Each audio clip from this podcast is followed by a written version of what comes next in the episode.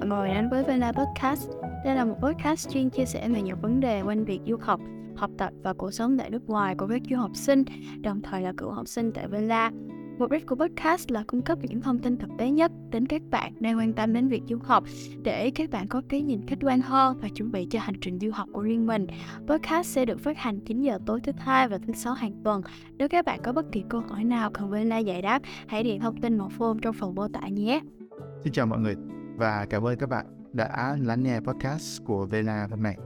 À, hôm nay, thay vì Yến Vi là người dẫn chương trình cũng như người giới thiệu các bạn đến với các câu hỏi, thì thầy Nam xin đảo ngược chương trình hôm nay một chút do thầy Nam muốn phỏng vấn Yến Vi, một du học sinh tại trường đại học Northwestern University ở gần thành phố Thượng Hải về à, cái trải nghiệm của Yến Vi khi bạn tới Trung Quốc ngay sau khi quốc gia này mở cửa lại sau thời gian 3 năm đóng cửa vì Covid và thầy Nam rất hy vọng là những cái trải nghiệm và những kinh nghiệm của NV trong cái thời gian học tại Northwestern có thể để cung cấp được cái thông tin cho các bạn quan tâm đến cái việc học các trường tại Mỹ mà có cơ sở tại những quốc gia khác như ở Trung Quốc, như ở Trung Đông hay à, ở châu Âu. Thì à, đầu tiên xin chào NV và NV có thể tự giới thiệu một chút về bản thân mình được hay không? Dạ, con chào thầy Nam và tất cả các bạn thính giả đang lắng nghe podcast ngày hôm nay ạ. À. Thì như thường lệ, các bạn sẽ thấy mình là người dẫn chương trình và đặt câu hỏi cho thầy Nam. Nhưng mà hôm nay thì mình sẽ là người chia sẻ chính trong podcast đó là chủ đề về việc đi du học tại Trung Quốc. Hiện tại mình đang là du học sinh năm nhất tại Đại học Northwestern University. Chuyên ngành của mình thì mình vẫn chưa chưa quyết định nhưng có thể trong tương lai mình sẽ học uh, Economics hoặc là Media and Arts và mình cũng đã đến Trung Quốc được 2 tháng hơn rồi. Và hy vọng là podcast ngày hôm nay sẽ giúp các bạn có những cái nhìn mới mẻ hơn về việc học tập và làm việc tại Trung Quốc. Cảm ơn Envy với những chia sẻ và với câu hỏi đầu tiên này. Thì uh, thầy Nam muốn hỏi là khi mình đặt chân tới Thượng Hải Trung Quốc những gì Invi trải qua có giống những gì Invi cảm nhận đã có về thế về về Trung Quốc hay không? Và nó có khác gì với những điều Invi đã nghe được về Thượng Hải cũng như là về Trung Quốc? Khi còn ở Việt Nam hay không? Con cảm ơn thầy Nam rất là nhiều ở câu hỏi đầu tiên. Thì những cái trải nghiệm cũng như là những cái bỡ ngỡ mà lần đầu tiên đặt chân đến Trung Quốc thì con sẽ xin được bắt đầu từ việc là mình vừa xuống sân bay đi. Thì lúc mà cái thời gian con đến là giữa tháng 12 và lúc đó Trung Quốc người ta vẫn còn cái luật là khách nước ngoài đến thì phải cách ly 8 ngày uh, tại khu cách ly. Thì tụi con chọn đáp xuống là tỉnh Cung Minh và khi mà vừa xuống ý, thì đã có một cái xe nó đưa tụi con đến khu cách ly rồi. Và cái khu cách ly thì nó khá là xa. Xung quanh khu cách ly chỉ toàn là rừng với núi không à. Và lúc đó thì con cũng có một chút sợ bởi vì nó đưa đi xa ấy. nhưng mà đến khu cách ly ấy, thì cái nhiệt độ cái cái tỉnh Côn Minh nó rất nó rất là thấp. Tại vì buổi sáng nó chỉ tầm 5 đến 6 độ thôi và buổi chiều tối là nó rơi xuống 0 độ tới âm 1 2 độ. Và cái khoảng thời gian mà con ở đó thì cái trải nghiệm cách ly nó không được tốt lắm. Tại vì thứ nhất là đồ ăn. Thì trước khi mà con qua bên Trung Quốc ấy con cũng uh, rất là mong chờ ở đồ ăn Trung Quốc tại vì nhìn nó rất là hấp dẫn và đa dạng. Nhưng mà khi mà đi cách ly thì những cái món ăn con thật sự là con không ăn được bởi vì đồ ăn người ta cho rất là nhiều dầu mỡ và nó rất là cay. Và thường là người ta phục vụ rau củ rất là nhiều thì nghe nó rất là healthy balance cái kiểu nhưng mà thật ra ấy là rau củ họ toàn xào không à cho nên là nó rất là nhiều dầu. Thì nhiều lúc là một ngày con chỉ ăn đúng một bữa thôi và con ăn cơm chan canh. Còn về cái nhiệt độ thì khi mà đến ấy đó là lần đầu tiên con được trải nghiệm cái nhiệt độ thấp như vậy. Bởi vì uh, trong suốt cuộc đời con con chỉ gọi là lúc nào cũng sống trong cái ấm áp của Sài Gòn Bình Dương tầm 30 độ. Cho nên là khi mà đến thì con khá là sốc về nhiệt độ. Nhưng mà có một cái bất tiện đấy là cái khu cách ly của con nó không có cho cái máy sưởi.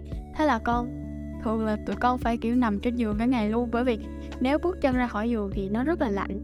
Khi mà tụi con hoàn thành 5 ngày cách ly rồi thì tụi con bay từ Cung Minh đến Vô Tích. Nó cũng là một thành phố khá là gần Thượng Hải. Và từ Vô Tích thì tụi con về trường và tiếp tục 3 ngày cách ly tại trường. Thì sau khi mà 3 ngày cách ly tại trường kết thúc ấy là cũng lúc ừ, kỳ nghỉ đông của tụi con bắt đầu. Đó là trong kỳ nghỉ đông tụi con mới lên kế hoạch là đi chơi bởi vì tụi con được nghỉ khá là dài ở uh, 20 ngày. Thì lúc đấy cả nhóm uh, hội Việt Nam mới là quyết định là sẽ đi Thượng Hải bởi vì Thượng Hải rất là gần với trường của con nó chỉ cách cái khu con sống là 30 cây thôi. Thì đây là lần đầu tiên mà con gọi là được đặt chân tới Thượng Hải luôn và những cái điều mà con thấy ở Thượng Hải nó cho con một cái, gọi là, cái suy nghĩ và cái góc nhìn rất là khác về Trung Quốc. Khi mà đến Thượng Hải, con đã đinh ninh trong đầu mình là, ok, Thượng Hải sẽ rất là đông. Nó đông dân, tại vì mọi người cũng biết là Trung Quốc là đất nước tỷ dân mà. Nhưng mà khi mà đến được Thượng Hải rồi đây đi ra đường ấy, thì thật sự con thấy là không có nhiều người lắm. Đường phố rất là vắng, tức là đường phố mà đi bộ đi lại đồ cái kiểu ấy, nó rất là vắng chỉ có những cái khu kiểu khu ăn uống hoặc là khu vui chơi đặc biệt ấy thì nó sẽ có đông người hơn một tí. Nhưng mà còn lại mà đi dạo quanh đường phố thì rất là vắng và có rất là nhiều cây. Và cái ấn tượng thứ hai đó là đường phố Trung Quốc thật sự thật sự rất là sạch. Con phải thú nhận là Trung Quốc cảnh quan môi trường xung quanh trong thành phố rất là sạch. Và khi mà con đi á, nó không có một cái miếng rác nào dưới chân cả. Và lâu lâu ý, thì con lại thấy có những cô chú vệ sinh công nhân người ta đi người ta nhặt từng chiếc lá từng cái mẫu rác nhỏ bằng một cái kẹp gấp ta bỏ vô trong một cái ờ, giỏ rác của người ta và người ta thu gom đi. Thì thật sự là phải nói là Trung Quốc rất là ý thức trong cái việc mà giữ gìn mỹ quan đô thị. Và cái thứ ba là con ấn tượng về cái giao thông của Trung Quốc. Ở Trung Quốc thì người ta không có dùng nhiều xe máy đâu ờ, phương tiện di chuyển chính của họ là xe hơi hoặc là phương tiện công cộng và thường á, là xe máy thì họ chạy cái loại xe máy điện ấy. Đó thì cái xe máy điện này nó giống như xe đạp điện bên mình. Và bên đó thì người ta làm cho nó nhìn giống xe máy nhưng mà thật ra là nó chạy bằng điện. Cho nên là đường phố bên đây và cái không khí nó rất là sạch bởi vì nó không có nhiều khói bụi như con nghĩ. Thật sự thì những cái gì mà con được chứng kiến ở trung quốc nó khác với những gì mà con nghĩ trong đầu. Thứ nhất là về cái việc là đông người và thứ hai là về cái việc là Trung Quốc thật sự rất là phát triển và cái việc mà chính phủ người ta đầu tư vào hệ thống đường xá giao thông cũng như là uh, giữ gìn mỹ quan đô thị thật sự rất là tốt còn về phần con người thì trước khi mà đến Trung Quốc con cũng nghe được khá khá nhiều định kiến về người Trung Quốc như là người Trung Quốc ồn ào, người Trung Quốc bất lịch sự. Thì những cái định kiến đó nó cũng làm con khá là e ngại khi mà con mới đặt chân đến. Thế nhưng á từ những cái trải nghiệm và những cái quan sát của con thấy được, thì nó hoàn toàn khác với những gì con nghe. Để mà nói thì con thấy là người Trung Quốc họ không có ồn ào, và khi mà con đi đến những cái quán ăn hoặc là những cái nơi công cộng thì mọi người vẫn nói chuyện với nhau ở một cái âm lượng rất là bình thường, và khi ăn họ cũng không có hôi đũa hay là hôi chén hay là nói chuyện to để làm phiền những người xung quanh.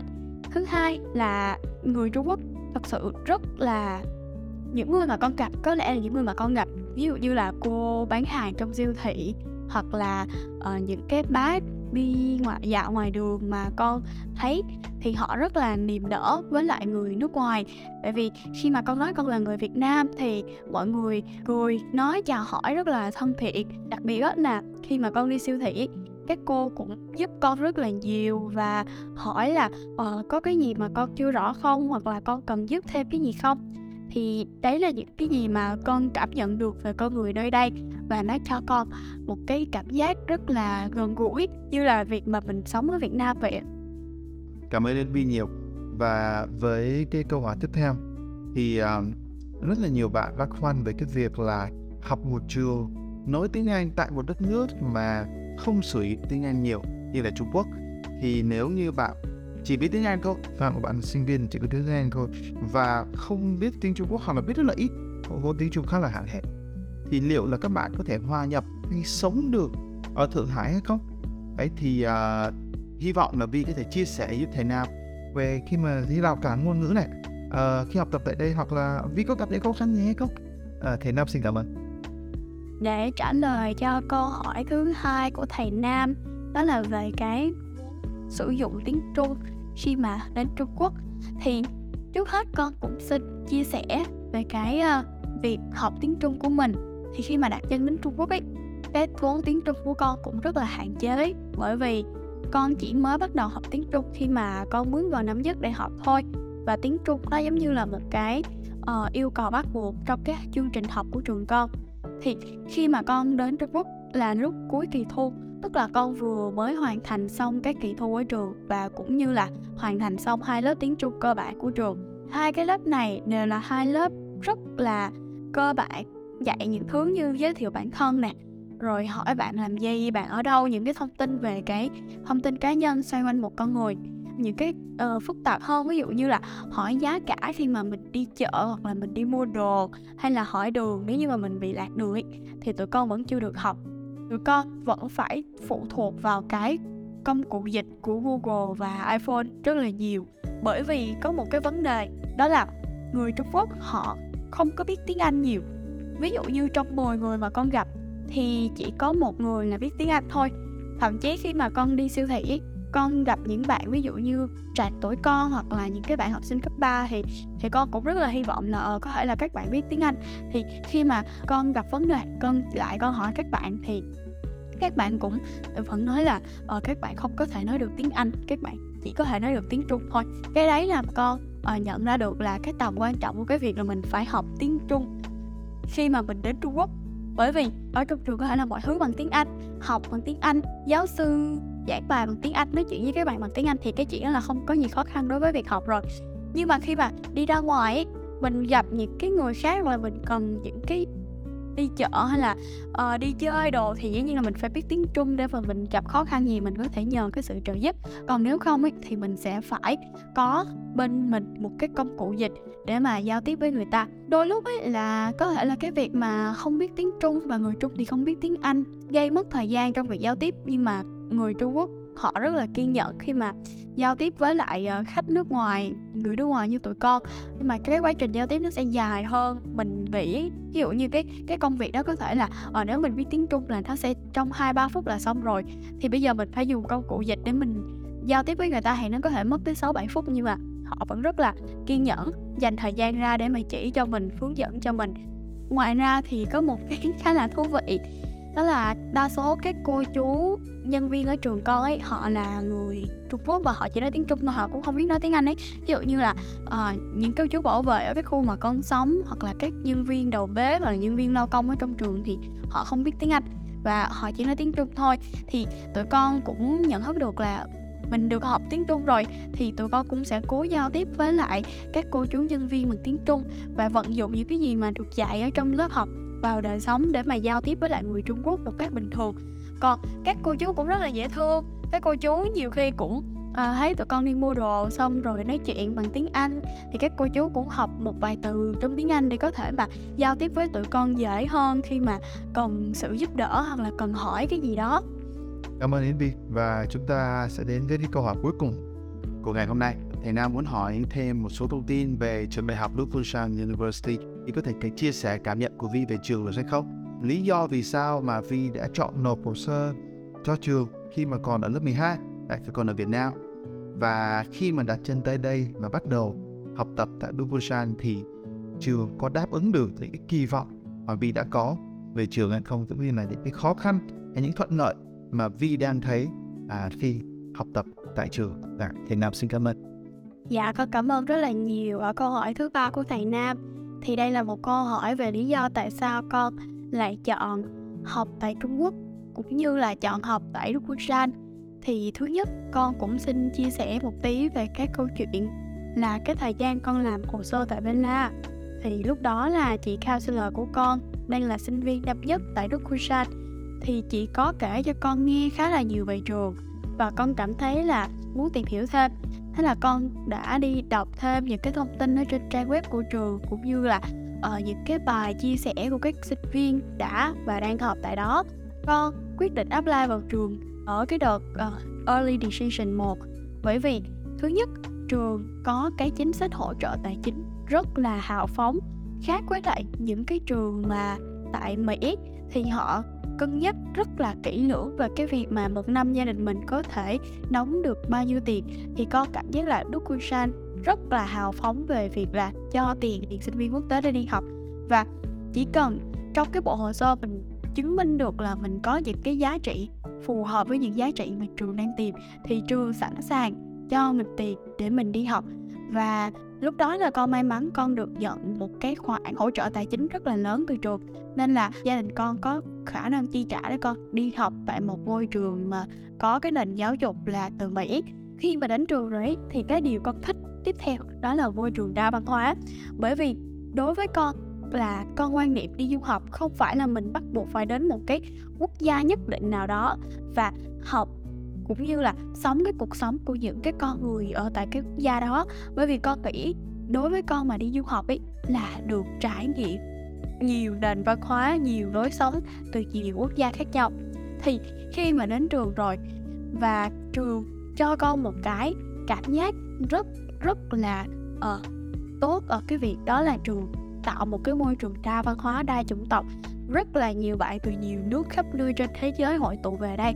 Mỗi nước mình lại có uh, 5 10 bạn.